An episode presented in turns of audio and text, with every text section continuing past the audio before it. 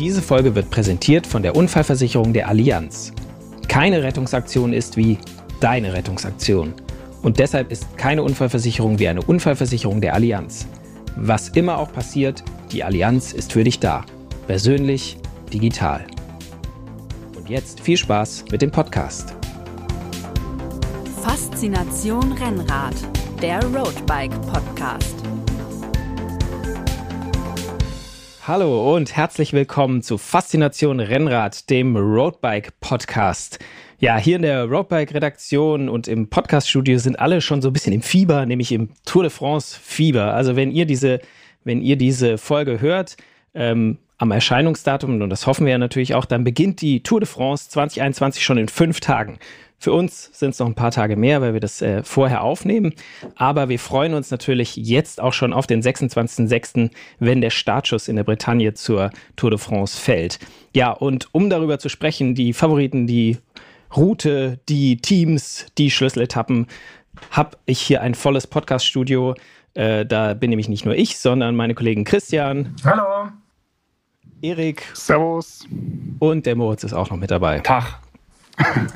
Genau, wir reden über das wichtigste Radrennen des äh, Jahres. Ist es ja eigentlich jedes Jahr. Äh, ist keine Überraschung für jemand, der sich ja, mit Paris Rennrad... Kam, der hat jetzt gestartet, glaube ich. Wer? Paris Camembert. Das ah, ja, Rennen, was auch, heute auch sehr wichtig. Das zweitwichtigste Rennen startet heute. Ich finde den Namen so klasse. nee, äh, die, die, hat ja auch äh, mit der Tour de France gemeinsam, dass äh, Paris drin vorkommt, nämlich bei der Tour de France als Finale und bei Paris Camembert im Namen. Ähm, die Tour de France äh, startet aber dieses Jahr in äh, Frankreich. Das ist ja immer so, äh, jedes äh, zweite Jahr startet sie in Frankreich und dann in den anderen Jahren startet sie im Ausland äh, und fährt dann so meistens bei der dritten, vierten Etappe nach Frankreich rein. Genau, aber dieses Jahr ist ein reines Frankreich-Jahr und ähm, ja, da können wir ja schon mal mit dem ersten Thema sozusagen, mit dem ersten Teil anfangen, nämlich der Parcours der diesjährigen Tour de France. Was steht denn da so auf dem Programm für die Rennfahrer? Jede Menge Berge, habe ich gehört. Ja, oder auch nicht so viele Berge, weil sonst ja. wäre ja zum Beispiel der gute Emanuel Buchmann, hätte ja nicht ursprünglich gesagt, ich gehe nicht zur Tour de France, da sind dieses Jahr nicht so viele Berge, ich starte lieber ähm, beim Giro und es ist natürlich sehr viel äh, Zeitfahren. Aber es gibt doch den einen oder anderen Berg, wird es auch dieses Jahr geben. Sonst wäre es ja nicht die genau. Tour de France. Genau, aber es geht erstmal ja ganz äh, moderat los in der, in der Bretagne. Da ist es noch gar nicht so bergig, sondern eher mal so, ja, so hügelig. Aber äh, äh, beim Etappenfinale muss man schon auch, äh, ja, wie soll ich sagen, ein bisschen Bergbeine oder Sprinterbergbeine oder sowas haben, wenn es das gibt. Ja, das ist echt, echt trügerisch. Ja. Also das ja. ist so die gleichen Puncheur-Finishes irgendwie.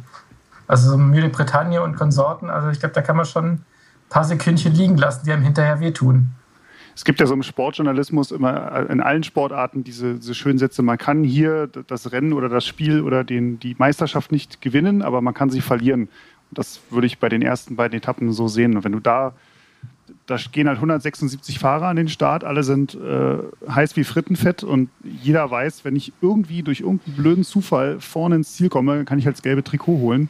Ähm, und dann sagen halt auch noch äh, 22 Sportdirektoren, Jungs, ihr müsst alle vorne fahren, ihr müsst alle vorne fahren. Die Straße ist aber nur 10 Meter äh, maximal vielleicht breit, wenn überhaupt. Funktioniert also nicht und das ist immer Chaos pur. Also eigentlich so in den letzten Jahren, wenn es gleich so, so Massenstartetappen zum Anfang gab und kein Zeitfahren, gab es eigentlich immer an den ersten zwei, drei Tagen irgendwelche, zumindest Mitfavoriten, die da schon mal eine Minute Zeitrückstand nehmen mussten, weil sie einfach ja, einen Sturz hatten oder, oder einen Defekt oder einfach so abgehangen wurden durch, durch Wind oder andere Rennsituationen. Das ist, glaube ich, da, da, muss man aufpassen an den ersten zwei Tagen. Oder sogar auch die Tour dann aufgeben äh, mussten wegen Sturzpech schon. schon in der ersten Woche. Also das gab es ja auch in den letzten Jahren immer mal wieder. Ähm, das wird sicher ein, äh, ein, ein paar aufregende erste Tage für, für die Fahrer und na, wahrscheinlich auch für uns, wenn wir da zuschauen, sein. Ja, ich meine, da ist ja immer dieses, äh, um im, im Sportjournalisten-Jargon zu bleiben, um als Erster anzukommen, muss man erstmal ankommen.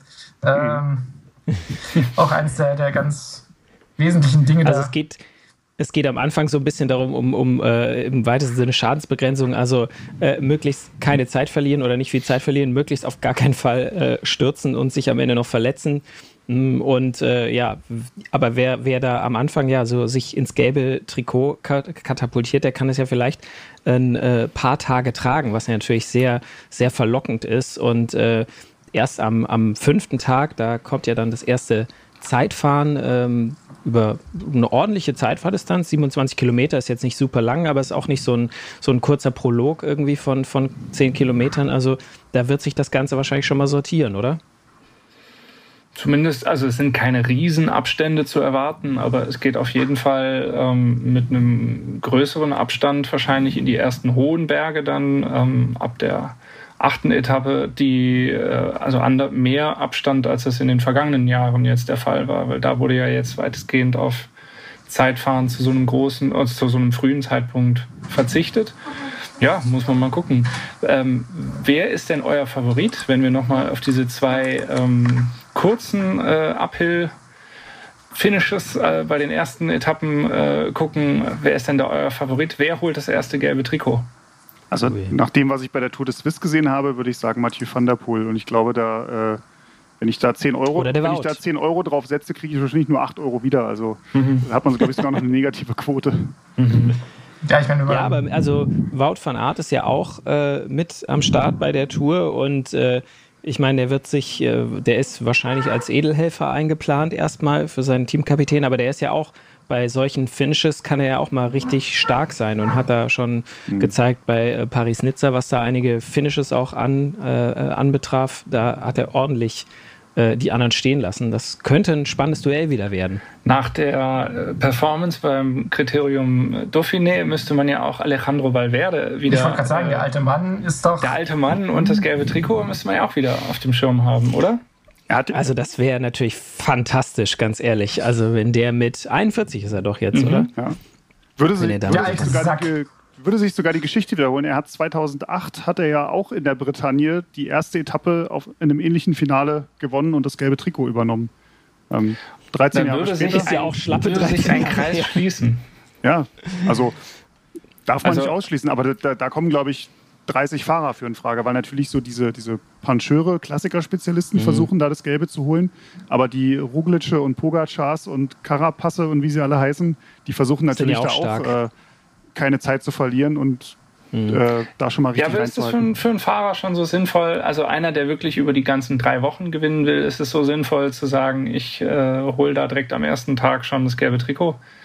Ja, sinnvoll wahrscheinlich nicht, aber wenn du irgendwie merkst, du kannst da schon mal eine Lücke reißen. Da können ja auch Zeitabstände mal entstehen in so einem, äh, ich sag mal, auf, auf Neudeutsch Uphill-Finish. Mhm. Naja, wenn, wenn da so drei, vier, fünf Sekunden, man, das ist halt auch schon mal einfach Zeug. Und das hat sich ja. oft genug herausgestellt, dass am Ende die Differenz zwischen irgendwie Platz 1, 2, 3 jetzt sich aus, aus so kleinen Details letzten Endes zusammensetzt. Mhm. Und am wenigsten Zeit verlierst du natürlich, wenn du gewinnst. Also, das ist ja auch. Um Ach, genial. Phrase, so versuche ich das auch immer zu halten. genau. Es gehört in, in jedes Radsportlehrbuch Kapitel 1. Wer nicht verlieren ja. will, muss einfach gewinnen. Ja. ja. Bam. Buch aus, Mic Drop, bam. Also, also ich glaube, Philippe sollte man auf jeden Fall, den Namen sollte man Stimmt. auch nochmal noch mal nennen, weil vielleicht, also mhm klar, für Tour de France ist für jeden Radrennfahrer äh, das Nonplusultra, äh, mhm. wenn man da irgendwie das gelbe Trikot holt. Aber für die Franzosen ist vielleicht nochmal das Nonplusultra mit Sternchen. Also mhm. ich glaube, da äh, das, das gibt dir vielleicht nochmal die 2% extra Watt, die du, äh, die du irgendwie dann bei so einem Uphill-Finish brauchen kannst. Mhm. Ist, ist sicher nicht, nicht äh, den sollte man sicher nicht irgendwie äh, da missachten. Ja, und wie man gelernt hat, so ein Alaphilippe fährt man halt auch nicht mehr so ganz leicht aus dem gelben Trikot raus. Also wenn du das einmal hast, der, der klammert sich da echt mit, mit Zähnen und Klauen dran fest. Also das hat er vor, was war das, vor zwei Jahren? Ja, vor zwei Jahren. Das wo er relativ lange auch, auch gut mitgefahren ist. Und man echt so kurzzeitig gedacht hat, ey, vielleicht wird es ja tatsächlich noch mal was und, und nicht so ein klassischer mhm. Kletterer, sondern so ein, so ein Allrounder-Typ eher. Also Letztes Jahr hat er sich ja selber ausgezogen, als er da die, die Trinkflasche noch entgegengenommen hat und die 20 Sekunden Zeitstrafe bekommen hat und aber nur, ich glaube, 17 Sekunden Vorsprung hatte. Aber auch schön, der Mann bleibt sich treu bei der Tour de Suisse jetzt, die ja. gleiche genau. Aktion genau. nochmal wiederholt. Also, Hat er es wieder gemacht. Das ja. finde ich, find ich auch gut, wenn man einfach so Auf sein, Regeln scheißt. Ja, ein Wiedererkennungsmerkmal. Man muss sich ja irgendwie positionieren am Markt. Aber Alaphilippe hat natürlich einen ganz entscheidenden Nachteil. Er ist jetzt am Wochenende Papa geworden. Also ich glaube, die letzten zwei Wochen vor der Tour wird er wahrscheinlich nicht so viel schlafen, vermute ich mal. Ich habe selbst Oder keine Kinder, dann müssen die Väter hier in der Runde mal ihre Erfahrungen teilen. Ja, Moritz, Christian, hättet ihr äh, zwei Wochen nach der Geburt eines eurer Kinder die Tour de France gewinnen können? Sag doch mal. Ich, äh, ich, war auf dem Weg dahin. Ich bin dann leider nicht nominiert worden für das Team, aber. Äh, ja, schade. Ah, Mist. Für das Roadbike-Werksteam. Ja. Wir haben leider keine okay, Wildcard also bekommen die, damals.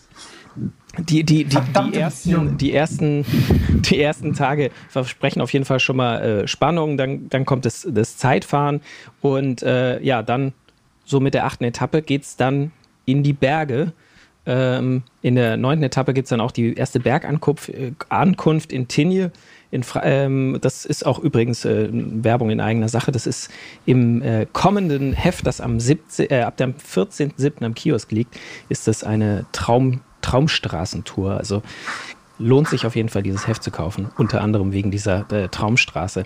Aber ja, wenn es dann in die Berge geht, dann äh, äh, wird äh, wahrscheinlich Mathieu van der Poel und Wout van Aert und Alaphilippe nicht mehr ganz vorne mitfahren. Mhm. Dann kommen eher so die, ja, die großen Namen, die großen Favoriten zum Zug. Ich würde sogar bei. Wer ist denn bei, da bei, dieses Jahr dabei? Ich würde bei Wout van Aert und ähm, Alaphilippe wäre ich mir da gar nicht mal so sicher. Also die haben ja auch schon gezeigt, dass sie Berge fahren können. Ähm, das stimmt, das stimmt. Aber, das, du, äh, aber, aber, die haben ja in ihrem Team teilweise, oder zumindest Wout van Aert hat ja in, in seinem Team noch, noch jemand anders, dem er da quasi eher genau. äh, unterstützen sollte, wenn er nicht sich rausgekegelt hat durch einen Sturz. Also welche, welche Namen sind denn da, welche von den Superstars sind denn dabei dieses Jahr? Ich glaube, ganz vorne muss man da ähm, natürlich Tadej Pogacar sehen als, als Vorjahressieger. Das, ich meine, dass ja. der Berg hochfahren kann, hat er letztes Jahr ganz eindrucksvoll gezeigt und dann auch Primoz Roglic. Ich glaube, das wird sowieso so ein bisschen das, das Duell der Tour werden und je nachdem, wie die beiden sich äh, schlagen oder wie, wie sie miteinander und gegeneinander das Rennen gestalten, wird, glaube ich, ganz entscheidend sein, wer am Ende die Tour gewinnen kann. Also ob es einer von den beiden ist oder vielleicht sogar ein lachender Dritter. Die slowenischen Landesmeisterschaften ausgetragen in Frankreich. Mit internationaler ja. Beteiligung. Also Roglic hat natürlich äh, die Rechnung noch offen ähm, von letztem Jahr, wo, er, äh, wo es am am vorletzten Tag beim Zeitfahren äh, noch verloren hat, das gelbe Trikot. Mhm. Und wird, sie, wird den Fehler wahrscheinlich nicht wieder machen. Aber äh, was, war, was war der Fehler? Also, was kann er dieses Jahr besser machen? Außer beim letzten Zeitfahren nicht so, un, so ein bisschen einzugehen. Ja, ich glaube, das war letztes Jahr so ein bisschen auch, auch das, das Unterschätzen. Ich meine, das ist ja manchmal so, du hast irgendwie einen Gegner ausgemacht, auf den du Zeit gut machst. Und ich glaube, er hat halt echt mit Blick auf das letzte Zeitfahren, er hätte nicht gedacht, dass der, der Pogacar ihn da so aus den Socken fahren kann.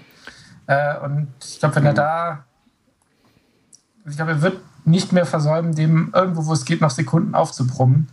Mhm. Ähm, und ich glaube natürlich auch, dass die Nummer von, von Pogacar, sich einfach an Roglic dran zu hängen, äh, so als junger Newcomer, Nobody, äh, ohne nennenswerte Teamunterstützung, das wird so auch nicht mehr funktionieren. Da werden, wenn es jetzt an Verfolgung geht und, und Führungsarbeit und, und, das Rennen mhm. kontrollieren, da werden natürlich viel mehr Augen auf die, den, den Fahrer mit der Startnummer 1 gehen und sagen, hey, hier, mach du mal was. Äh, mhm. Also das, da ist, glaube ich, eine ganz andere Aufmerksamkeit einfach dran. Aber deswegen ja. vielleicht die Chance auch, dass die Etappen auf dem Weg in die Berge oder zwischen Alpen und Pyrenäen spannend werden, weil genau wie du gerade sagst, der wird keine Chance auslassen, um ähm, Sekunden gut zu machen.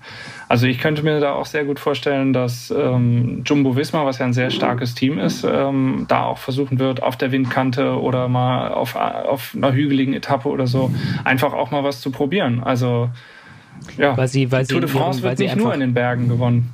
Mhm. Weil sie als Team einfach auch ja relativ stark aufgestellt sind und äh, da, da diese Stärke dann vielleicht auch ausspielen können. Ja, also wenn, wenn, sie, hm? wenn, sie, sehen sozusagen oder eine Chance sehen, äh, dass das Pogacar auf sein Team angewiesen ist und sein Team ihn da irgendwie Lücken zufahren muss, äh, ich glaube das schon, dass sie dann, dann durchziehen. Ich glaube, das war halt letztes Jahr so ein, so ein Knackpunkt im Rennen. Ähm, ich glaube, rein physisch gesehen waren die beiden schon im letzten Jahr absolut gleich auf. Also da haben sie sich wirklich wenig genommen. Mal war der eine vorn, mal der andere. Am Ende halt mit diesem Zeitfahren, was so eindrücklich in Erinnerung geblieben ist, wo, wo Pogacar halt wirklich einfach mal zwei Klassen besser war als alle anderen. Ähm, aber ich glaube, den Fehler, den Roglic letztes Jahr gemacht hat, war, er hat ja Pogacar auf der siebten Etappe schon mal eine Minute 40, glaube ich, war es abgenommen durch eine Windkante. Und als es dann auf die erste Pyrenäen-Etappe ging und Pogacar angegriffen hat, hat Roglic halt die Gegner angeguckt und hat gesagt, na los, fahrt ihr mal hinterher.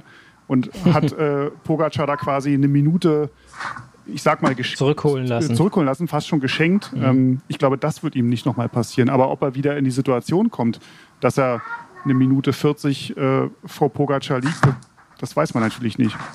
Ich bin da Klar. aber echt gespannt, ob Jumbo Visma, die sind letztes Jahr ja wirklich von der ersten Etappe an, haben die ja mit der Faust auf den Tisch gehauen und haben ja das Rennen komplett an sich genommen und gesagt, wenn hier einer die Tour gewinnen will, dann nur über unsere Leiche. Mhm. Ähm, und ich bin mal gespannt, ob sie das dieses Jahr wieder so machen werden oder ob sie ein bisschen diskreter fahren und auch andere Teams wie Ineos oder das Team von, von Pogacar, äh, United Emirates, mehr in die Verantwortung ähm, drängen. Also gerade Ineos, die du erwähnst, äh, die muss man ja auch einfach nennen. Also die mhm. kommen mit Jaron Thomas hat schon die Tour de France gewonnen. Ähm, der Richard Carapaz hat gerade die Tour de Suisse gewonnen. Ähm, schon die äh, Giro d'Italia hat er schon gewonnen. Und sie haben den ähm, Theo Gagan Hart, äh, der letztes Jahr den Giro d'Italia gewonnen hat. Also die fahren so ein bisschen die Movistar-Taktik äh, mit äh, drei bis äh, fünf Kapitänen Zu an den Start gehen. Aber ähm, das bietet ihnen natürlich auch viele taktische Möglichkeiten und ich glaube, die darf man auf keinen Fall ähm, aus dem Blick verlieren. Und Richie Zumal Port sie ja jetzt bei der, bei der Giro d'Italia, beim Giro d'Italia gezeigt haben, ähm, das, ah, den haben sie auch direkt wieder äh, abgeschossen. Und das war ja auch eigentlich diese mannschaftliche Geschlossenheit. Als Bernal mal kurz mhm. äh, Probleme hatte, dann war immer jemand da, der ihm den äh, Weg dann doch wieder bereitet hat. Und das macht ja. Ineos mhm. aus und das wird sie auch dieses Jahr ausmachen. Und das wird, glaube ich, auch aus taktischer Sicht ähm, eine ganz, ganz spannende Frage. Genau, was du jetzt sagtest, werden, äh, wird Jumbo Visma so stark kontrollieren wie im letzten Jahr? Oder wird äh, Ineos, äh, die ja immer gut sind, auch mal für eine Überraschung, vielleicht sich was ganz äh, Neues einfallen lassen? Und wie stark ist eigentlich dieses Jahr die Mannschaft von Pogacar? Die haben ja ein bisschen aufgerüstet. Letztes Jahr war da wirklich äh, wenig zu sehen. Mhm. Ähm, ja, also ich würde sagen, dieses drei, dieser Dreikampf, die slowenischen Meisterschaften plus Ineos noch, da gehe ich mhm. davon aus, dass da die, die Tour entschieden wird. Erik, du sagtest vorhin, du hast vorhin was ja erwähnt bei dem, dem Zweikampf zwischen Roglic und Pogacar, zwischen Jumbo und UAE. Da gäbe es vielleicht noch so einen, so einen lachenden Dritten. Ähm, Klar, das könnte jetzt äh, Ineos sein, wobei die eigentlich quasi, also die unterschätzt niemand oder die lässt niemand so quasi unterm Radar mal durch. Wer könnte denn so ein dann lachender Vierter vielleicht äh, sein? Irgende, irgendein Team oder ein Fahrer, der quasi profitiert davon, dass sich da so, so zwei bis drei Teams so versuchen, gegenseitig auszuschalten und äh, das vierte Team dann nicht auf dem, auf dem Schirm haben. Gibt es da überhaupt noch jemanden, der da ein Potenzial hätte? Also ich glaube, wenn wir jetzt wirklich vom, vom Tour-Sieg reden, glaube ich nicht, dass es da einen lachenden Vierten geben wird. Ich glaube, das wird schon ein Fahrer aus einem dieser drei Mannschaften wird das, wird das machen. Ähm, ich kann mir aber vorstellen, dass es ähm, einen lachenden Vierten in dem Sinne gibt, dass, dass ein Fahrer, der nicht diesen drei Teams angehört, ähm, es aufs Podium mhm. schafft. Das, das würde ich schon sehen. Also wenn ich da jetzt, ähm, Moritz hat ja gerade schon Movistar angesprochen, die sind ja mit ihrer Taktik immer bekannt dafür, ja, sie haben drei Kapitäne, aber sie werden dann halt Sechster, Achter und Zwölfter im Gesamtklassement. Mm, yeah, yeah. Ähm, aber, aber, die haben mit Enric Mas ähm, den, den, jungen oder relativ jungen Spanier ähm, dabei, auch schon Zweiter bei der Vuelta gewesen. Letztes Jahr ähm, Fünfter bei der Tour. Und dann haben sie auch den Tour Sechsten vom letzten Jahr, Miguel Angel Lopez. Also das sind so zwei Fahrer, die auf jeden Fall in den Bergen stark genug sind, um da ähm, sich jetzt nicht großartig abhängen zu lassen, die aber natürlich dann in den in den Zeitfahren eher so ihre Schwächen haben und wahrscheinlich ja. hoffen müssen, dass da auch taktisch mal irgendeine Rennsituation entsteht, wo sie ein bisschen was rausholen können. Ich wollte gerade sagen, also die, die beiden, die du jetzt genannt hast, ähm, und auch vor allen Dingen äh, Miguel Angel Lopez hat ja äh, schon bei mehreren Rundfahrten gezeigt, dass er lange in den Bergen ganz vorne mithalten kann und das nicht nur mithalten, sondern eben auch das Rennen diktieren und gestalten kann. Mhm. Aber so ein bisschen ist beim, beim Superman, wird er ja genannt, ist mein, mein Problem mit dem ist irgendwie immer, der, der schafft es halt doch immer im Zeitfahren dann nochmal vier Minuten zu verlieren. Also so mhm. die ganz alte Schule. Mhm. Und ähm, ja, deswegen kann ich, also damit mit Podium, da bin ich vorsichtig. Da würde ich tatsächlich fast sagen, der Wilko Keldermann von äh, Bora, der jetzt auch bei der Dauphiné sehr, sehr gut gefahren ist, letztes Jahr Dritter beim ähm, Giro d'Italia geworden ist.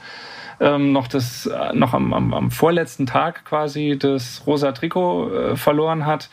Den würde ich nicht unterschätzen. Der, der ist zwar nicht derjenige, der wie sagt man, der, der reitet jetzt nicht die großen Attacken oder der brennt nicht das große Spektakel ab, aber bei dem könnte ich mir vorstellen, dass der mit einer sehr beständigen Leistung über die drei Durch Wochen eine konstante Leistung, ja. äh, in, in, die Top 5 zumindest mal reinfahren kann. Wobei der auch ein Kandidat ist, der äh, immer mal wieder so, so einen schwachen Tag hat. So den, den äh, also gut, dieses Jahr war Port richtig stark, aber es war ja so ein klassischer Port, der hat irgendwie war eigentlich immer vorne dabei und dann gibt es einen Tag und dann darf er einmal 40 Minuten oder so. Also das ist so ein Na, bei, bei Kellermann redest du dann eher von, äh, dass der sich irgendwo was bricht durch ja, einen ja, Sturz genau. oder so. Also der ist dann ja. oft auch mal ganz raus. Ja. Aber ich glaube, Brunki, du hast auch noch einen Fahrer auf dem Schirm, der so ein bisschen auch wie, wie Keldermann gern unterm Radar fährt und dann auf einmal ist er da. Ja, das ist, äh, ist ja äh, Rigoberto Uran, finde ich. Den, da muss man auf jeden Fall mal einen Blick haben. Der ist so ein klassischer Fall von unauffällig. Der kommt so eine sechsköpfige Spitzengruppe an und irgendwie auf Position 5 ist, ist Uran. Also der ist irgendwie am Berg nicht tot zu kriegen. Der, der fährt auch nicht vorne das Feuerwerk ab, aber der, den kriegst du halt so, so, so bisschen Kettle Evans mäßig, den kriegst du halt nicht totgefahren. Also der, der bleibt halt immer dran hängen und, und, und, irgendwie ist er immer mit dabei und hat halt auch die Erfahrung. Und ich glaube, der ist halt auch echt in diesem, ähm, in diesem also im Erfahrungswert, dass der halt einfach da sich, sich durchbeißt und echt nicht zu unterschätzen der, der, Dem kommen die Zeitfahren natürlich wieder entgegen. Das ja. kann er zumindest solide, genau. Mhm. Total. Mhm. Aber wenn du sagst, man muss ihn im Blick haben, also die Zuschauer, die ihn nicht kennen, er sieht ein bisschen aus wie Mick Jagger. Ja, das stimmt, ja, so Der Mick Jagger des Radsports, ähm, aber auch eben jetzt, also Brunke hat es ja gerade gesagt, ähm, nicht nur unterschätzen, er hat ja jetzt auch schon gezeigt, er ist wieder in Topform. Also gerade zweiter Platz beim, bei der Tour de Suisse, ja. da könnte tatsächlich ähm, was zu erwarten sein. Mein, mein, ich, ich liebe ja einfach den Nairo Quintana. Ich würde es mir so immer wünschen. Noch. Immer, immer noch. Ich würde es mir so wünschen, dass ich der den irgendwie mal. In der letzten Dekade immer als Toursieger gesehen und jedes Jahr hat er mich so unfassbar enttäuscht. Ja, ich weiß gar nicht, wenn, wenn ich Geld auf ihn gesetzt hätte, ich ja, glaube ich, mittlerweile bettelst arm. arm. Er macht das ja nicht ja. absichtlich. so langsam. Aber die klassischen Quintana-Nummern sind doch, er lässt das Team äh, drei Berge lang sich totfahren am letzten mhm. Anstieg, wenn ihn alle angucken, zuckt er mit den Achseln und sagt, sorry Jungs, ich kann nicht mehr. Also ist so, dass der noch nicht von seiner eigenen Mannschaft gelünscht worden ist. Ja, aber vielleicht, weil es genau meine Taktik ist. das ist genau so passieren. Das Problem ist, kind, Quintana sagt ja gar nicht mal, sorry, ich kann nicht mehr, sondern der fällt einfach wortlos hinten aus dem Feld raus. Während seine ja. Mannschaft vorne noch Tempo fährt. Genau, während die vorne noch anziehen. Ja. Tja. Wobei ja jetzt, also äh, die, ich ohne jetzt Akea Samsig da irgendwie böse zu wollen, aber das Team ist einfach nicht mehr so stark wie das äh, Movistar, so stark aufgestellt, wie es das Movistar äh, Team in der Vergangenheit war. Also er ist jetzt zwar vielleicht eher der wie soll ich sagen, tatsächlich der, der einzige Kapitän und nicht so äh, der, der erste Kapitän von drei Kapitänen, äh, wie er früher war, aber dafür ist sein Team natürlich auch nicht mehr, ja, nicht mehr ganz so, so, so hochklassig, wie es, wie es das früher mal war. Mhm. Also wird er da auch äh, sich vielleicht schwer tun. Aber vielleicht ist das auch eher eine Tour, ähm, wo er von Anfang an sagt, ich gehe auf Etappen und ich alles andere sagen, ist mir egal. Also für mich also, so ein klassischer Fall von, der guckt sich so eine, so eine bergige Etappe an, und äh, holt sich dann den Etappensieg und, und es geht damit zufrieden nach Hause. Mhm. Aber weil du gerade sagst, Moritz, äh, Quintana, der Fahrer, den du so, wo du so mitfieberst, ähm, mhm. bei mir ein Fahrer, wo ich nicht mitfieber, weil ich Fan von dem bin, aber weil ich es dem einfach wünschen würde, wäre ja Chris Froome so ein bisschen. Ähm, ich fand das immer, äh, seine, seine, dominante Art fand ich immer blöd, um das mir anzuschauen und das war mir auch teilweise sehr suspekt, aber mit dem Sturz, den er hatte, ich würde es mir ja schon wünschen, dass der irgendwie nochmal ein Erfolgserlebnis feiern kann. Also ich glaube, über einen Toursieg brauchen wir da überhaupt nicht reden, nach dem, was er da derzeit zeigt, nach, nach seinem, das war ja wirklich schlimm, der Sturz mit diversen Knochenbrüchen. Aber so ein Tag in der Ausreißergruppe, vielleicht irgendwie Top Ten als Ausreißer in der, auf einer Bergetappe. Ja, oder auch eine Etappensieg, also das wäre schon, schon mitfiebern. Das wäre schon gut, klar. Ja. Aber es hat jetzt, also die Zeichen stehen tatsächlich nicht, nicht gerade für ihn, wenn man so jetzt die, das Frühjahr an, an, anschaut. Also da war jetzt nichts dabei, wo man sagt, oh ja, Froome is back. Mhm. Ich es kam ja, es war ja auch lange unklar, ob überhaupt die Tour fahren darf, fahren soll, ob er sich schon auf dem, dem Level sieht. Und man im Frühjahr war jetzt noch nicht so wirklich viel von ihm zu sehen. Von daher war es ja schon etwas überraschend, dass er dann wirklich nominiert worden ist. Aber ich glaube, da geht es halt letztendlich auch um, um, die Währung Aufmerksamkeit. Ich meine, mit einem Chris Froome mhm. kriegt dann ein Team, ein Team wie, wie Israel Startup Nation einfach ein bisschen noch Publicity, einfach, die, glaube ich, nicht unterschätzt werden darf. Mhm. Wenn wir gerade schon so bei, bei, bei den, den, den Namen sind, die ja gerade noch so mit dürfen, welche großen Namen sind denn dieses Jahr nicht dabei? Also nicht, dass wir die jetzt vergessen haben, sondern äh, ja, die, die, haben wir aus einem Grund nicht genannt, weil sie gar nicht bei der Tour mit dabei sind. Aber da gibt es ja auch ein paar Überraschungen.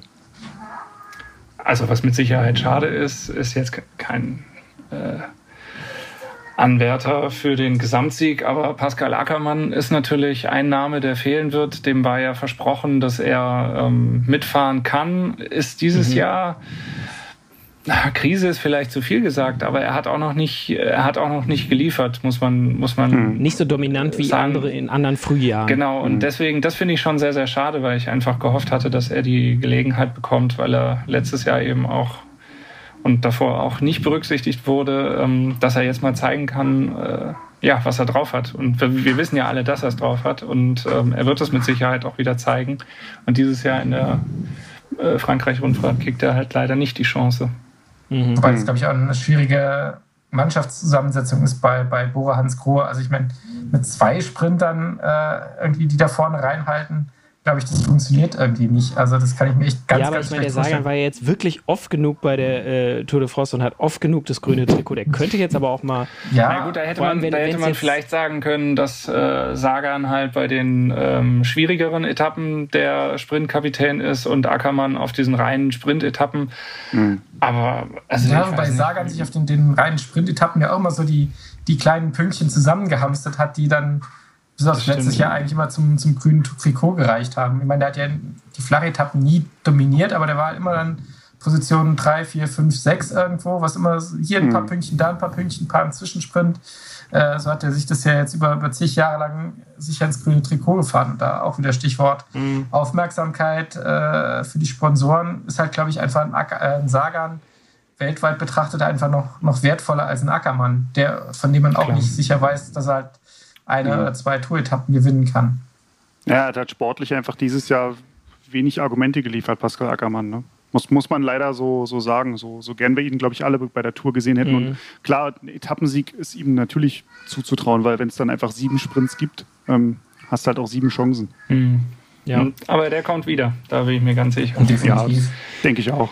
Was, was jetzt zum Zeitpunkt der, äh, unserer Podcast-Aufnahme auch noch nicht so ganz klar ist, ist, ähm, wie es mit äh, den Sprinter bei der König Quickstep aussieht.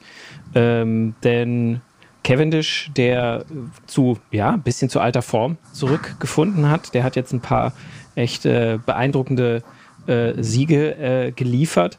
Ähm, ist aber eigentlich, war oder war eigentlich bis jetzt nicht eingeplant für die Tour. Ähm, andererseits, äh, Sam Bennett äh, ist verletzt und steht eigentlich für die Tour jetzt nicht so zu 100 Prozent zur Verfügung. Also äh, da ist so ein bisschen die Frage, wer, wer von denen noch kommt. Das wäre natürlich eine Geschichte, wenn Cavendish nach schwierigen Jahren, will ich es mal sagen, auf einmal äh, wieder vorne bei der Tour mitmischen würde. Aber auch da, also gönnen würde ich es ihm auf jeden Fall. Mhm. Also da, da, das Landa gewinnt, ne, fährt ins, äh, ins gelbe Trikot und Cavendish holt sich das grüne. Das wird die Tour der alten Männer. Höre ich da schon jetzt deine Tipps raus? ja, genau, das ist meine Wunsch. Ich dachte, da kommen wir jetzt zum Ende zu. ja. Aber also ähm, man muss vielleicht bei Mark Cavendish noch dazu sagen, ähm, diesen, er hat ja immer viele Jahre noch von diesem Rekord an Etappensiegen bei der Tour geträumt. Derzeit steht er ja bei 30. Ähm, also Mark Cavendish steht bei 30, der Rekord ist bei 34 von, von Eddie Merckx. Und ich hätte vor einem halben Jahr noch gesagt, Mark Cavendish wird diesen ja, Rekord nicht mehr, nicht mehr knacken, das ist mhm. Aber jetzt auf einmal scheint sich die Situation irgendwie völlig in, in seine Richtung zu drehen. Also ähm, zum einen, dass er selber wieder in, in Form kommt, äh, zum anderen, dass jetzt möglicherweise, steht ja noch nicht fest, aber Sam Bennett soll ja wohl mhm. Probleme mhm. mit der Patellasehne haben. Ähm, dass, wenn Sam Bennett nicht fahren kann, nimmt man dann Mark Cavendish mit. Ich meine, für einen Etappensieg würde ich sagen, ist er auf jeden Fall gut. Ähm, mhm. Und zumal auch die Konkurrenz, die ist jetzt nicht gerade enorm bei der Tour. Also ähm, da sehe ich jetzt keinen Sprinter, den er, den er nicht schlagen kann. Denn Caleb Ewan hat er jetzt geschlagen bei der Belgien-Rundfahrt. Und Dylan Gronewegen ist nicht dabei. Und Arno Demar hat jetzt dieses Jahr auch noch nicht so die krassen Leistungen gezeigt wie letztes Jahr beim Giro, als er vier Etappen gewonnen hat.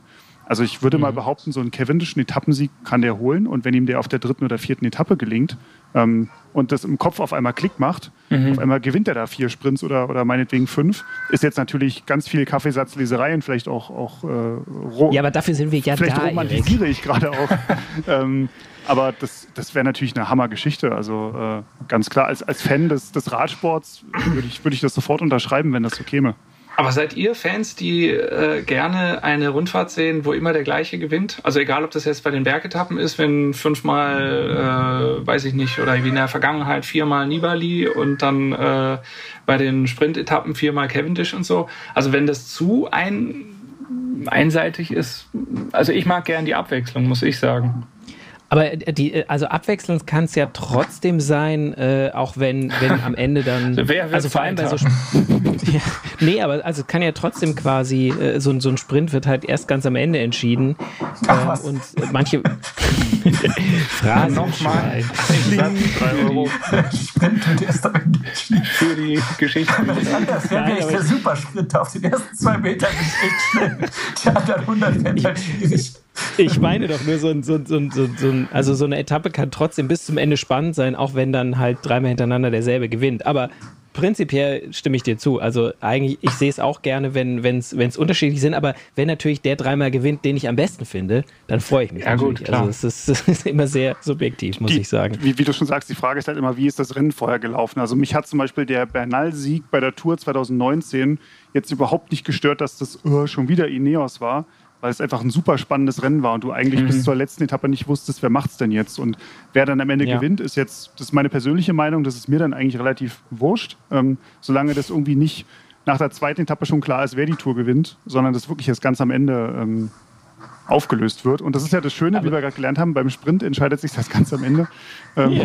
Ich habe gehört, das ist bei der Tour de France auch so, dass es sich erst am Ende entscheidet, wer gewinnt. Meistens. Aber, aber das das, das, selbst, also das, das stimmt. Irgendwie seit, ich, ich weiß nicht, ob es am Namenwechsel, äh, Namenswechsel lag von Sky zu Ineos, aber auch beim, beim Giro dieses Jahr ähm, gut, es war jetzt nicht so absolut eindeutig, dass äh, Bernal gewinnt, aber die, das Team hat schon, äh, äh Moritz, du hast ja vorhin auch gesagt, dass, dass äh, Ineos hat das als Team super gemacht. Da war immer jemand da, die waren, sind äh, in der, in der Spitzengruppe oder in der Gruppe der Favoriten waren es dann meistens irgendwie die Kapitäne von allen anderen Teams, äh, Bernal plus drei Helfer noch oder so. Also es war deutlich, aber es war nicht so, dass es einen gelangweilt hätte. Es waren trotzdem noch spannende Finale und ähm, obwohl es auch da wieder so ein bisschen eine Dominanz gab. Das finde ich, fand ich ganz interessant. Ja, aber ich glaube, es, die, ja. die, Spannung beim Giro d'Italia, die zog sich auch daraus, dass Bernal eben nicht so ultra stark war. Also, dass es eben, dass er, ich glaube, vier, fünf Etappen vor dem Ziel dann auch erstmals Schwächen gezeigt hat, Zeit verloren mhm. hat. Und mhm. wenn das nicht gewesen wäre, wenn er die ganze Zeit ja. das Dominant quasi ohne äh, jedes Zeichen von Schwäche ähm, runter, runtergefahren hätte, sage ich mal, dann hätte man vielleicht ja auch gesagt, boah, hey, und wieder so eine Tour, wo Ineos einfach das alles komplett dominiert. Also das war schon mhm. auch die, die spezifische Konstellation mit der Schwäche.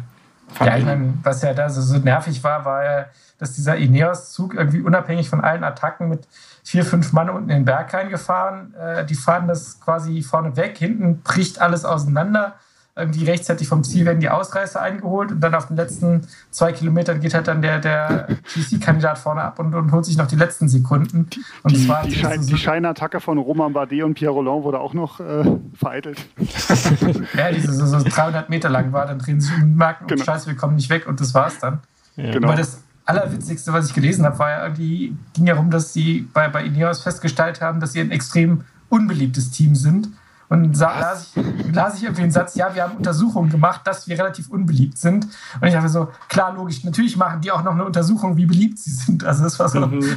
so Realsatire Ja, ja, die gehen das immer sehr systematisch an, die, muss man die schon sagen. Die Buchrufe bei der äh, Podiumszeremonie wurden empirisch ausgewertet. Wurden empirisch ausgewertet nach Dezibelzahl. Genau. Genau, die Lautstärke der Buchrufe.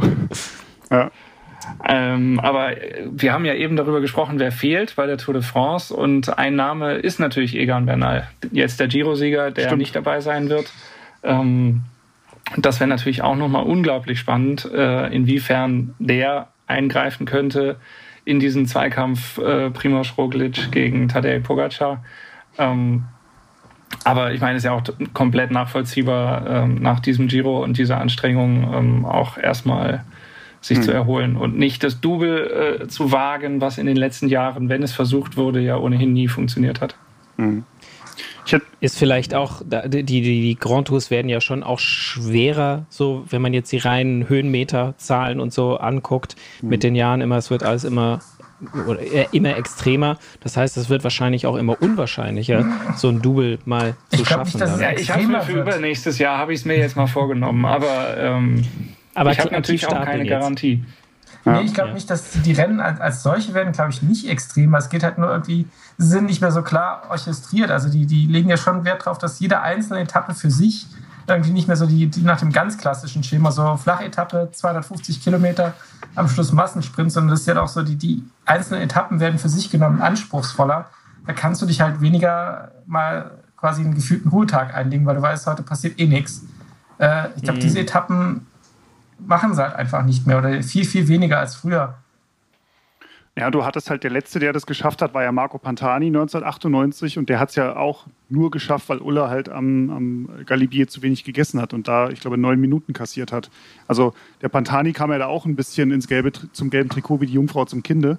Ähm, der hat ja da wahrscheinlich auch nicht mit gerechnet. Und ich glaube, was auch dazu kommt, ist, der, der Sport heute ist ja aus einer, einer äh, trainingsmethodischen Sicht heraus viel professioneller geworden, als das noch in den 80ern oder 90ern waren. Da ist man halt im Winter, hat man trainiert und dann ist man von März bis Oktober halt Rennen gefahren. Und heute werden ja ganz Böse klar... Zungen behaupten, dass man hin und wieder noch zum Apotheker gegangen ist. Was? Wenn, Was wenn das gehört zwischen den Rennen. Ja. ähm, nee, aber heute wird es ja alles viel mehr, werden die, wird die Performance viel mehr getrackt, ähm, die Wattzahlen werden verglichen und da werden ja dann wirklich zu den Saison-Highlights die Leistungen absolut auf die Spitze getrieben. Also zum einen die Leistungsfähigkeit, zum anderen auch die körperliche Verfassung mit Körperfettanteil und Gewicht und äh, keine Ahnung, Wasserhaushalt und was da alles ausgereizt wird. Und das kannst du halt jetzt nicht mehr von Mai bis Ende Juli halten, sondern das kannst du halt für zwei, drei, vier Wochen vielleicht. Und dann braucht der Körper aber diese Pause. Und wenn du halt den Giro dann schon bei 100 Prozent bestritten hast, dann kannst du halt nicht vier Wochen später dann in Frankreich das Gleiche nochmal abziehen. Ja, bist du nicht auf 100 Prozent wieder. Und dafür ist die Leistungsdichte halt zu hoch. Also, dass es halt genau. einfach zu viele verschiedene Fahrer gibt, die halt dann mit ein paar Prozent mehr an den Start gehen. Das kriegst du halt nicht mehr ausgeglichen. Ja. Hm. Was erwartet ihr von Emo Buchmann?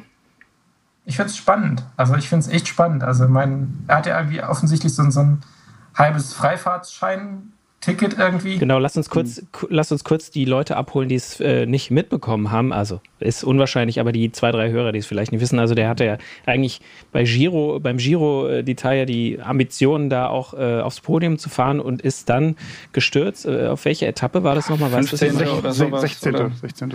16. genau. Und ja, und jetzt quasi ist aber, war nicht, war keine schweren Verletzungen, aber eben so, dass er nicht weiterfahren konnte. Und deswegen, ja, darf er jetzt äh, bei der Tour ran. Aber jetzt, Christian, darfst du fortfahren. Ja, also wie gesagt, es heißt ja so ein bisschen ein halbes äh, Freifahrtticket. Also er kann ein bisschen was versuchen. Ähm, ich finde es schwierig von der Herangehensweise, weil einerseits hieß es ja auch so, er will jetzt nicht zwangsweise irgendwie äh, sozusagen Sekunden im Gesamtklassement verlieren, falls halt Keldermann einen schwachen Tag hat, dass er sozusagen als Backup durchaus da ist. Ähm, andererseits, wenn du natürlich dir nicht auf der ersten Woche irgendwie mal eine halbe Stunde Rückstand einhandelst, wird man Buchmann nicht auf irgendwelchen Ausreißergruppen fahren lassen. Dafür ist er dann doch zu stark. Und das finde ich halt äh, von der Herangehensweise so ein bisschen einerseits sozusagen als, als ja, ein bisschen inkognito äh, auf GC fahren und dann äh, irgendwie auf eine Chance hoffen. Also das ist so ein bisschen, ich finde es spannend, was passiert. Aber ich glaube, es ist ja eigentlich eine ganz komfortable Situation und ohne großen Druck. Also Klar. von daher ist es für ihn ja bestimmt ganz gut. Und sollte mhm. es jetzt für Keldermann gut laufen, ist Emo Buchmann ja mit Sicherheit auch ein herausragender Edelhelfer Auf am jeden Berg. Fall. Ähm, von daher, ähm, ja, es war halt sehr schade, dass er beim Giro aussteigen musste, weil Ähm, die da kamen noch ein Tendenz paar Etappen, die ja eigentlich sehr, sehr, gelegen haben. Steigend ja. und ähm, ja, sehr schade, dass er da dieses Ziel, das Podium zu erreichen oder zumindest unter den Top 5 zu finishen, nicht erreichen konnte. Und ja, die Tour war nicht vorgesehen. Jetzt muss man halt gucken, was draus wird. Hm. Ich habe ja, was ist denn ich habe gerade nochmal nachgeschaut, es war die 15. Etappe, wo er ausgeschieden ist. Ähm, mit der 16 lag ich falsch. Ähm, ich glaube, wo, wo er bei der Tour so ein bisschen darauf achten muss, er wird ja für sich selber da irgendwas rausziehen wollen. Und ähm, wenn er jetzt irgendwie naja, ich fahre mit den Favoriten mit ähm, und helfe irgendwie Wilko Keldermann und ähm, er wird wahrscheinlich jetzt im Kampf Mann gegen Mann, wird es, glaube ich, für ihn schwer in die Top Ten zu fahren, weil dafür die Vorbereitung jetzt einfach zu unspezifisch, zu unspezifisch war und einfach, einfach Für den falschen Zeitpunkt, genau. Ja. Ähm, und wenn er dann aber irgendwie, keine Ahnung, ich sage jetzt mal 18. am Gesamtklassement wird, ähm, dann wird er wahrscheinlich hinterher auch sagen, ja, toll, und jetzt so ich glaube, da kann naja, es gut, es kommt, glaube ich, drauf an. Wenn, wenn der Keldermann gleichzeitig die Tour gewinnt und er hat ihn damit hingebracht, dann ist es ja absolut äh, in Ordnung. Oder weiß wenn ich, er. Weiß ich nicht, ob das sein Anspruch ist. Ja, oder zumindest. Sein, sein persönlicher Anspruch, meine ich. Ja gut, aber wenn er unterwegs zum Beispiel sich mit Nairo Quintana um den Etappensieg prügelt oder so und das dann abschießt, das wäre ja auch was. Also genau, das, das wollte ich gerade noch sagen. Aber ich glaube, dafür müsste er dann auch mal auf einer der früheren Bergetappen sagen: So, okay, ich merke, ich kann hier nicht um die Top Ten mitfahren, also mhm. nehme ich heute ein bisschen raus, verliere vielleicht zehn Minuten und morgen verliere ich auch nochmal fünf. Und mhm. dann gehe ich aber in den Pyrenäen in eine Fluchtgruppe mhm. weil ich dann ungefährlich genug für, für Roglic, für Pogacar, für Ineos bin, ähm, genau. um dann die Etappe zu gewinnen. Aber wenn das nicht bei rausspringt und er einfach nur so, ich nenne es mal sang- und klanglos 18. wird, dann wird er, glaube ich, hinterher sich auch denken, gut, hätte ich auch die Vuelta eigentlich fahren können. Ähm. ja, vielleicht hätte die auch Ist ja nicht, nicht zu spät. genau, kommt ja auch noch. Wo du gerade die Pyrenäen erwähnst, könnten wir natürlich auch noch mal zurückkehren zu unserem äh, Streckencheck wir waren stehen geblieben ja, beim ja. Zeitfahren und waren dann in der äh, achten Etappe in die Alpen gekommen. Neunte Etappe, erste Bergankunft. Davor liegt ja mein absoluter Lieblingsberg, der Cormet de Roseland. Den, also immer wenn eine Etappe über diesen Berg führt, muss ich die Etappe auch schon wirklich früh gucken. Weil mhm. sonst, sonst gucke ich tatsächlich manchmal auch nur den, den letzten Anstieg oder sowas, je nachdem. Aber äh, ich finde diesen Berg, bin, ich bin ihn noch nie gefahren. Ich weiß nicht, ob einer von euch Doch. schon im ja. Original unter die. Ja? ja, bin ich schon mal gefahren. Ist der so cool? Ist der so cool, wie er äh, im, im Fernsehen immer wirkt mit dem See und diesen, See und diesen schon, Bergen? Der See ist schon ziemlich geil da oben. Also das, das muss ich zugeben. Die, meine Erinnerungen sind nicht mehr so ganz frisch da dran. Ich weiß nur, ich glaube, es ging bergauf. Äh, relativ steil und relativ lang und relativ hoch, aber so was, was noch so die Bilder, die noch so ein paar im Kopf sind, die sind schon ziemlich geil. Also wirklich diese See da oben, wenn man dann irgendwie um die, mhm. die Ecke kommt, dann liegt der da. Das ist schon, hat schon was. Muss ich mal machen. Und, und, Wenn wir dann und jetzt die, der, die harte Realität, Brunki, beschreib mal bitte deinen, deinen Blick, als du oben auf dem Gipfel ankamst. Flasche leer. So blau wie der See war er da. Flasche leer und äh, das Gesicht blau. Schlimmer als Roglic auf der Planche de Belfi. Also das war mehr, mehr weiß als blau. Stimmt, das war... Ja. Aber nach, nach, nach, dieser, nach dieser landschaftlichen Etappe kommt ja dann äh, spätestens bei der elften Etappe auch nochmal ein Highlight. Da geht es äh, nämlich zweimal über den Ventoux. Ich habe mich von Anfang an gefragt, ja, also warum denn nicht verfickt nochmal, Entschuldigung, muss man rausbieten. Äh, warum nicht dreimal? Also ich meine, wenn, dann wäre das doch die, die zweimal ist doch für, für den Arsch eigentlich, oder? Stimmt, diese, diese Piep. ähm, diese, diese drei Auffahrten, die Verrückten des Mont Ventoux, genau, das hätte man auch als Etappe machen können. Ähm, ja. Da hätten sich aber alle Profis dann in der Bäckerei die Stempel ja, stimmt, Dann warten, dann ist da die Schlange und dann dauert das ewig. Ja, das genau. Stimmt. Also was ich krass finde, muss ich sagen, ist, dass die tatsächlich zweimal diese Abfahrt nach Malocène runterfahren, weil ähm, äh, bei meiner einzigen Mont Ventoux ähm, äh, Gipfeltour, die ich bisher unternommen habe, bin ich da hochgefahren und da ist wirklich, da sind teilweise abartig lange Geraden ähm, mit 10% Steigung und die werden einfach unfassbar schnell. Und ich weiß nicht, ob das unbedingt so das Klügste ist, wenn halt Leute, die an dem Tag, weiß ich nicht, wie viele Höhenmeter in den Beinen haben, über 4000 Höhenmeter, ähm, mhm. dann den Etappensieg vor Augen. Ähm, äh, gleichzeitig über Kreuz gucken Rampen. und dann mit 100 km/h in diese Abfahrt äh, stürzen. Also da bin ich echt, wenn da die Etappe zu Ende geht und alle sind gesund und munter, da mache ich echt drei Kreuze. Aber ich zähle gerade im Kopf, wo du das so sagst, zwei und zwei zusammen. Deswegen gibt es wahrscheinlich den Supertag nicht mehr.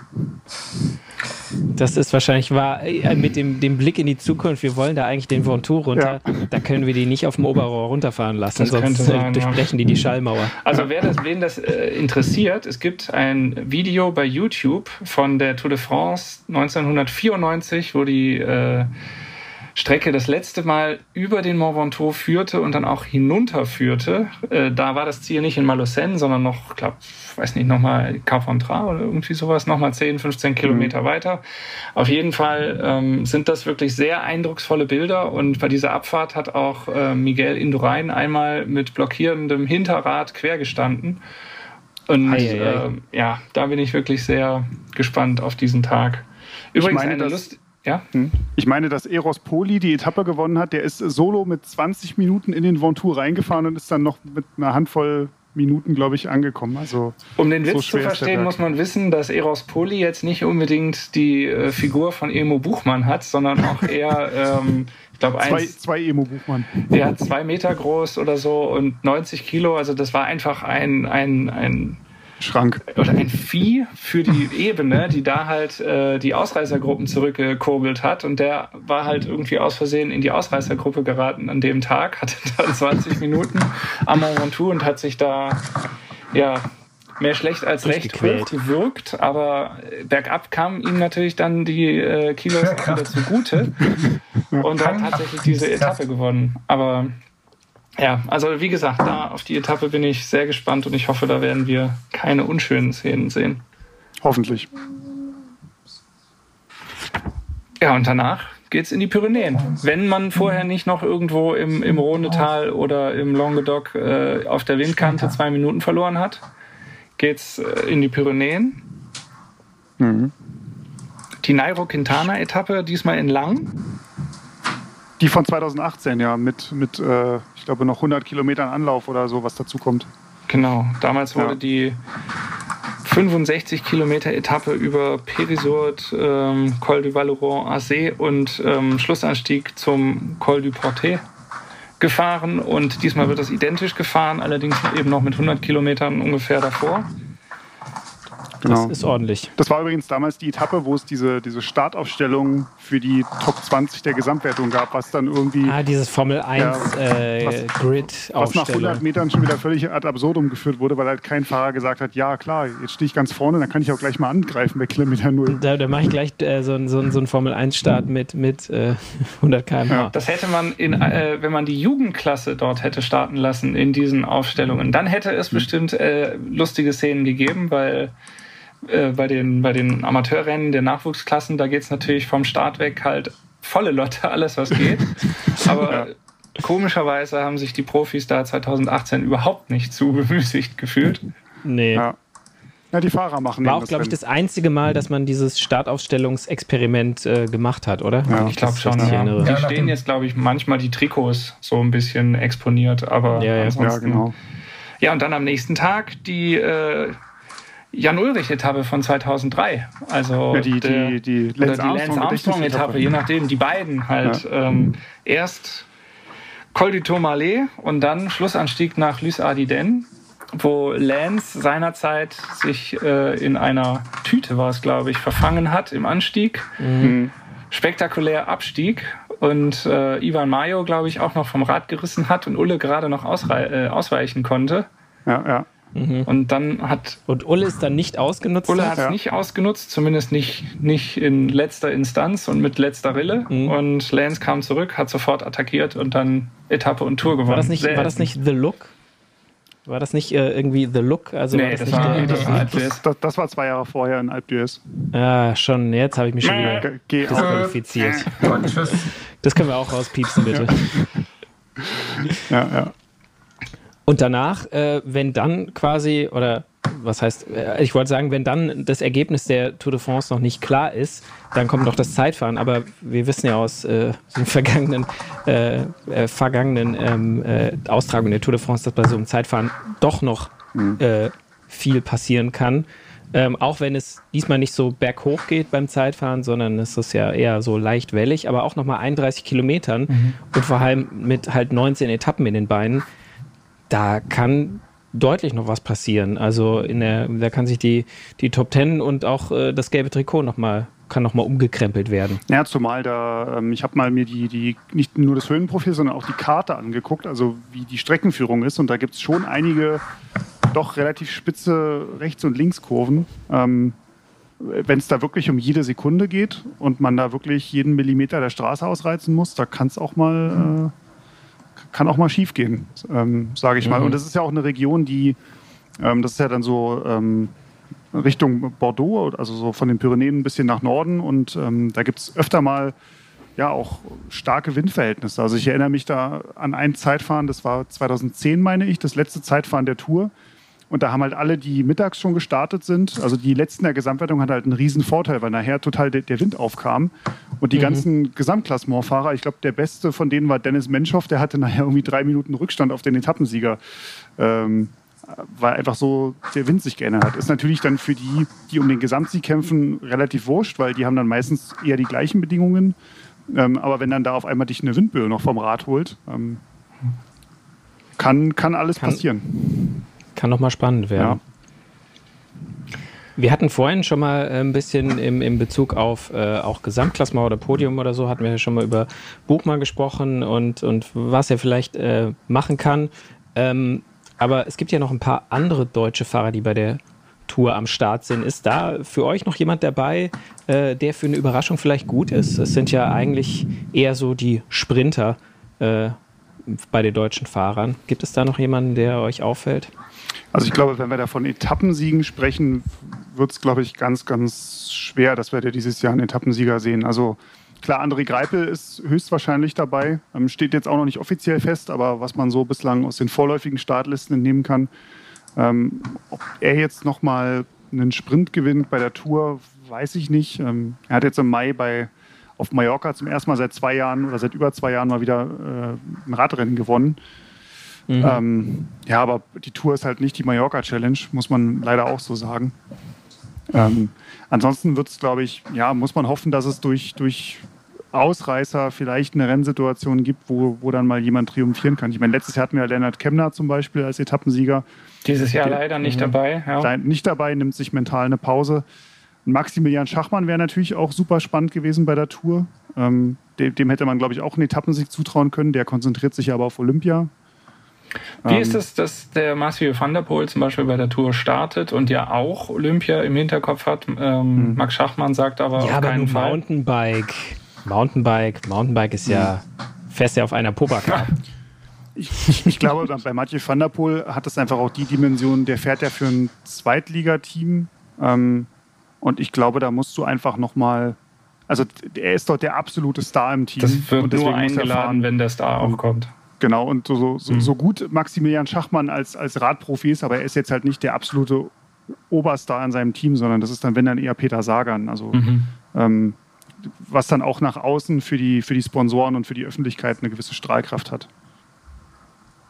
Ja. Äh, Simon Geschke wäre natürlich noch so ein Kandidat für eine, für eine Ausreißer-Etappe, aber hat, ja auch schon mal eine Tour-Etappe gewonnen äh, vor Genau, ob er das nochmal wiederholen kann. Ob er das wiederholen kann, da muss halt echt viel zusammenpassen. Genauso bei John Degenkolb, der ist, ist halt auch nicht mehr so. Er steht im erweiterten Aufgebot. Und ich denke mal, er wird da auch für, für Caleb Youn dann in den Sprints arbeiten müssen. Oder arbeiten wollen müssen, ist ja immer so ein schweres Wort. Ja, und äh, wenn Nils Polit äh, mit dabei ist, der ist ja auch mal ganz gern Ausreißer, aber ja, bei, bei, bei einer Tour de France als mhm. Ausreißer eine Etappe zu gewinnen, das ist, da hast du schon, da muss, müssen ganz, ganz viele Dinge, die man nicht beeinflussen kann, müssen äh, passieren mhm. ähm, und müssen klappen. Und äh, ja, und, und, und es wollen halt, viele wollen das halt schaffen und versuchen, diese Dinge passieren zu lassen. Also ich kann mir gut vorstellen, dass wir so auf diesen mittelschweren Etappen ähm, oft in den Spitzengruppen dann auch einige deutsche Fahrer dabei haben. Also mhm. da kann man sich dann auch die Etappen durchaus mal angucken, als aus deutscher Sicht. Apropos angucken, wie guckt ihr die Tour de France? Habt ihr da ein Ritual, wie ihr das äh, einbettet so, dachte, in den Tagesablauf oder das äh, kann ich jetzt hier. Ja. Kann ich hier nicht, kann ich hier nicht sagen. Nacken auf der Couch. Wie, ähm, ich dachte, wir können also, während unserer Arbeitszeit gucken. Ich meine, wir, wir, wir, wir arbeiten ja quasi, wenn wir das gucken. Ja, stimmt. Also ich habe es tatsächlich ja, auch ja, doch so einfach wäre. Ich, ich habe es eigentlich dann immer so, so mitlaufen. Gerade mhm. so im Homeoffice natürlich super praktisch. Kann man dann mhm. irgendwie auf dem Fernseher mitlaufen lassen und dann für die letzte halbe Stunde wird dann halt der Ton angemacht und dann äh, voller, voller Fokus. Ich weiß noch, wir hatten, wir hatten in unserer alten Redaktion hatten wir einen legendären, äh, ungefähr briefmarkengroßen Fernseher. Äh, die ja, älteren Kollegen äh, hier im von unter uns, die werden sich daran erinnern. Äh, da ja. kam, glaube ich, auch nur ein Sender und das war Eurosport und da war dann zur Tourzeiten, war dann immer so der, hat dann irgendwann so um drei dann mal jemand eingeschaltet und irgendwann so, wenn es dann Richtung Finale ging, haben sich so nach und nach die Kollegin eingefunden. Das war schon irgendwie immer ganz witzig. Das war auch wirklich. Also das war noch diese alte das Kiste, das die noch so einen gebogenen, ja. also so ein richtiges. Röhrending, was dann noch dort den gebogenen ähm, Bildschirm hatte und zwar immer so gebogen, ja. dass man genau nicht sehen konnte, wie viele Kilometer es noch sind, weil also, das oben in der Ecke verschwand. Ja, der hatte, glaube ich, so ein 3 genau, zu 4 Briefmarkenformat. Also es war echt so, so, so ja. könnte man. Ei, ei, ei. Aber das war schon auch ganz nett, dass dann manchmal hat sich so gegen Ende, so, äh, so, um, so gegen halb fünf, fünf rum, haben sich dann echt so fünf, sechs Leute da im Türrahmen ja, also äh, versammelt. Tja. Ich wollte nur mal was fragen. Ach, da läuft ja Tour. Wir sind gerade vorne. Ja. Tja. Aber ich muss zugeben, ich habe mir auch äh, quasi einen, äh, ich werde jetzt den Namen der, der App nicht sagen, aber die App eines angelsächsischen Anbieters. Mit drei Buchstaben. Äh, mit drei Buchstaben den Account geholt äh, im Frühjahr, um eben Radrennen live zu gucken. Und ich muss sagen, das war wirklich sehr gut angelegtes Geld, weil bei Eurosport äh, ist es auch nett, aber was man bei Eurosport kriegt, kriegt man dort nämlich auch. Äh, auch den deutschen Kommentar ohne Werbung und äh, manchmal ist dann, wenn irgend so ein komisches Tennisturnier kommt oder so, irgendwas Blödes oder am Ende ist noch EM oder so ein Schwachsinn ähm, und dann kommt, kommt auf einmal nicht die, die Tour-Etappe live oder beziehungsweise nur über das Online-Angebot von Eurosport, was man ja auch dann nochmal extra zahlt. Aber was ich tatsächlich auch sehr schätze, ist die Möglichkeit, Etappen dann einfach auch nochmal zu gucken, weil ja. manchmal geht es einfach nicht nachmittags und Total. irgendwas ist ja. oder am Ende muss man sogar selber Fahrrad fahren, ja, und dann ja, hast du halt einfach die Chance, die Chance da auch nicht nur so vierminütige Kurzzusammenfassungen, sondern einfach nochmal die letzten 20 Kilometer oder so zu gucken. Ja, ja. Habe ich auch schon gemacht. Dann musst du nur das Social Media quasi nach, nach Etappenende, darfst du mhm. dein Handy nicht mehr in die Hand nehmen und auf Instagram ja, oder äh, Twitter gehen. Sonst ähm, lohnt sich das fast nicht mehr, das zu gucken. Oder wenn die Rotbike-Kollegen auf WhatsApp schreiben, oh krass, habt ihr hm, gesehen. Dank, danke fürs Spoilern. Ja, ich meine. Ja, ich, ich habe schon versucht, mich, das, äh, mich da immer dann sehr vage zu halten. So wahnsinnige Etappe, sehr spannend oder so und dann nicht noch irgendwelche Namen, kein Name-Dropping zu machen. Aber das ist eine super Idee. Äh, könnt, wir könnten uns ja auch einfach mal veräppeln. Ich schreibe jetzt einfach irgendeinen Bullshit da rein. Der ja, krass, halt dass, sie gar den, nicht dass, sie, dass sie dem Buchmann 30 Nairo Minuten Quintana, Nairo Quintana gewinnt. Nairo in Gelb. Ja. Nee, aber ich meine, es, äh, es, zeigt ja auch die Sportschau. Äh, die haben ah, auch einen Livestream, auch, Livestream. Äh, mit deutschem Kommentar. Ich meine, mhm. was denn früher, oder man konnte sich, wenn man das normale Fernsehprogramm hat, konnte man sich ja entscheiden zwischen Sportschau und Eurosport. Äh, so die beiden mhm. Kommentarwelten immer so im Wechsel hin und her. Wenn, wenn auf Eurosport Werbung kommt, hat man auf, aufs erste umgeschaltet. Ähm, mhm. Wobei ich glaube, da habt ihr Präferenzen. Welchen Kommentar hört ihr lieber? Ah, ich finde tatsächlich das ich, Englischsprachige auch ganz cool, weil die irgendwie, äh, die gehen sehr stark ab.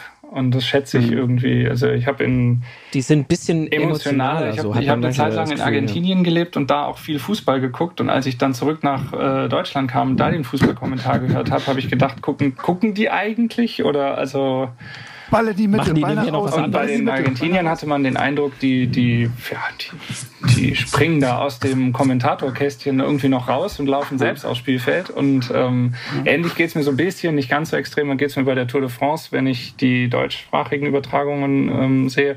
Wobei ich sehr schätze, was die Kollegen da auch machen. Ich will das gar nicht, ähm, ich will das gar nicht äh, schlecht, schlecht darstellen. Für mich persönlich mag halt diese doch deutlich emotionalere Art, ich sag mal, von Eurosport ist auch schon emotionaler, aber bei den Engländern ist nochmal ähm, mhm. eine Spur mehr. Eine Man muss, glaube ich, auch sagen. Ich schalte tatsächlich ganz gern mal hin und her. Und mhm. weil wenn die einen irgendwas erzählen, was mich nicht interessiert, dann schalte ich mal. Also das kann man in dieser, in dieser nicht, in, mhm. in nicht genannten App kann man das machen. Ja.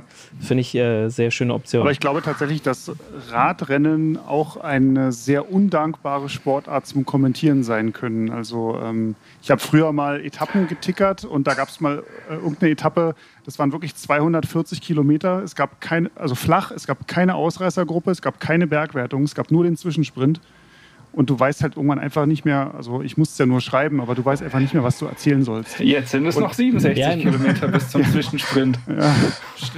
Stell mal noch Im, im Ticker ist es wenigstens. Im, im Nein, Ticker, der Ticker kann man ist nicht kaputt. Ich habe einfach seit einer halben Stunde nichts mehr gefunden, was man schreiben kann.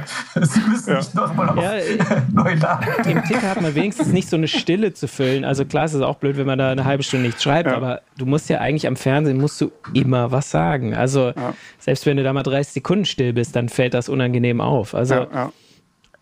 also ich weiß nicht, wen, wen, wen äh, Eurosport oder äh, diese drei buchstabige App, ich sag's jetzt einfach GCN, dafür die, äh,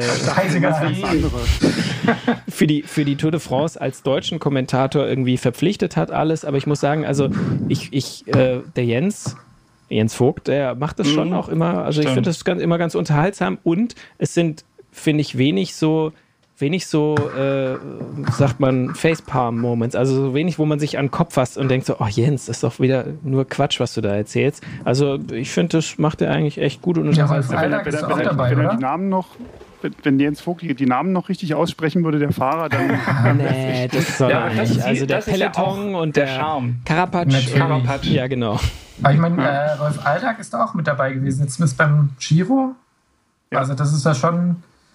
Ähm, ja, super interessant, was, was der so wirklich an Insights auch ähm, das, rausgibt. Das, das finde ich auch sehr gut, ja, also, das stimmt. also wenn, wenn sowas kommt, das äh, finde ich immer also sehr, aus, aus Sicht sehr eines, eines lehrreich. Sportdirektors einfach sowas, was da im Rennen abgeht. Das ist echt. Ja, mhm. Weil ich glaub, ja aber so interessieren euch nicht die Schlösser der Loire, wenn da irgendwelche größeren Abhandlungen bei ich, ich, anderen Ländern kommen? Ich, ich kenne die alle schon. Mir fallen immer die inhaltlichen Un Ungenauigkeiten auf, wenn über das Schloss berichtet wird. Ja, Vor zwei denkst, Jahren habt ihr da was 14. Jahrhundert, das war 15. Jahrhundert. Genau. Also ich sehe schon, wir, wir freuen uns alle wie, wie Bolle, dass die, die Tour wieder losgeht. Endlich und, hat ähm, das Leben wieder einen Sinn. Und, und ja, es ist, also manchmal fällt man ja danach gucken. dann so ein bisschen, man fällt ja danach manchmal so ein bisschen in, äh, wie soll ich sagen, in so ein kleines Loch, wenn dann wenn da nichts mehr ist, wo man mitfiebern kann. Im Moment finde ich es gerade äh, tatsächlich so, das Frühjahr war ganz gut, da war ich auf einem guten Level irgendwie, mich von den Frühjahrsklassikern zu Giro und dann so ein paar paar einwöchige Rundfahrten und so, das, das, das hat man ganz gut durchgehalten. Deswegen, ich bin jetzt in maximaler, äh, in maximaler Tourlaune. Ich wollte zum Schluss nochmal fragen, wir hatten ja vorhin eigentlich schon so ein bisschen über, über Favoriten und so gesprochen, aber wenn ihr jetzt nochmal äh, die, die von Erik angesprochenen 10 Euro setzen müsstet, ähm, auf Toursieger und vielleicht auch noch auf, auf Berg- oder, oder grünes Trikot, wen, auf wen würdet ihr dann also, setzen? Für das Bergtrikot gibt es, glaube ich, auf jeden oder Fall die besten Quoten, weil ich glaube, schwierigere Berg, Vorhersage als Bergtrikot vorzu, äh, vorherzusagen ist, glaube ich, echt nicht möglich. Bergtrikot also, macht ja. Guillaume Martin, sage ich. Martin. Oui. Martin. Guillaume Martin macht äh, Berg. Aha. Sag ich. Sagst du. Ich äh, gehe da auf Enric Mass von Movistar. Sekunde, ich schreibe alles schlecht. auf, damit wir das wieder. Brauchst du nicht, es, es wird Christian parallel aufgezeichnet. Du musst Ach, nur den Podcast ja. hören. Kann man es jederzeit nachhören. Ja. Ich dachte, wir reden hier einfach nur. Da wird ja ähm, noch was mit okay. mit der Tonspur. Also bei, bei Grün habe ich noch so heute früh noch überlegt, nehme ich Wout van Aert, weil Peter Sagan sich die Sprints mit Pascal Ackermann teilen muss. Dann kam heute Mittag die Meldung, Pascal Ackermann fährt nicht die Tour. Deswegen muss ich leider Peter Sagan tippen, weil alles andere wäre unseriös. Okay, dann lehne ich mich mal, ich habe zwar gefragt, ich gebe auch keine anderen Tipps, aber dann lehne ich mich mal aus dem Fenster und klaue dir den Wout van Aert und ich sage, Wout van Aert macht, macht Sagan okay. platt. Okay. Christian, du auch noch einen Tipp fürs Grüne? Ich bin beim Grünen echt äh, auch sehr, sehr schwierig. Ich glaube, das ist so ein, so ein, klassischer Fall für Sagan. Also ich sehe da auch, wie, hm. wie, du. Der hat einfach die, die, die grüne ja, Erfahrung. Ja, die grüne Erfahrung. Ich, ich sehe es wie du, Erik. Es gibt nicht den Übersprinter dieses Jahr, der jetzt, so wie letztes Jahr der Bennett quasi die ganzen Flachetappen abrollt und da einfach die Punkte sammelt. Und Sagan mhm. ist halt so, wird vielleicht maximal eine Etappe gewinnen oder vielleicht zwei mit Glück, aber der sammelt halt so hinten raus die ganzen kleinen Pünktchen hier, Pünktchen da und, und fünfter Platz, vierter Platz und äh, ja. nährt sich so sein, sein grünes Trikot zusammen. Ja. Ich mach und mal Bergtrikot sage ich Romain Bardet. Romain Bardet, okay. Mein, mein ähm, Bergtrikot, Romain Bardet. Ja. Ich sag, wenn wir noch bei Grün äh, bleiben, Mut zur mhm. Lücke, Cavendish holt die fünf Etappen, um den äh, Sieg von Merckx zu toppen und holt ei, auch ei, damit, ei. damit auch Grün. Das ist, das ist äh, mutig, das ist ein wirklich mutiger Tipp, finde ich gut. Das ist schon keine Lücke mehr, das okay, ist ein Abgrund. Und, ja. und äh, oh, der, ähm, ja, das stimmt. Und, und der jetzt der, der alles entscheidende Tipp für den Gesamtsieg?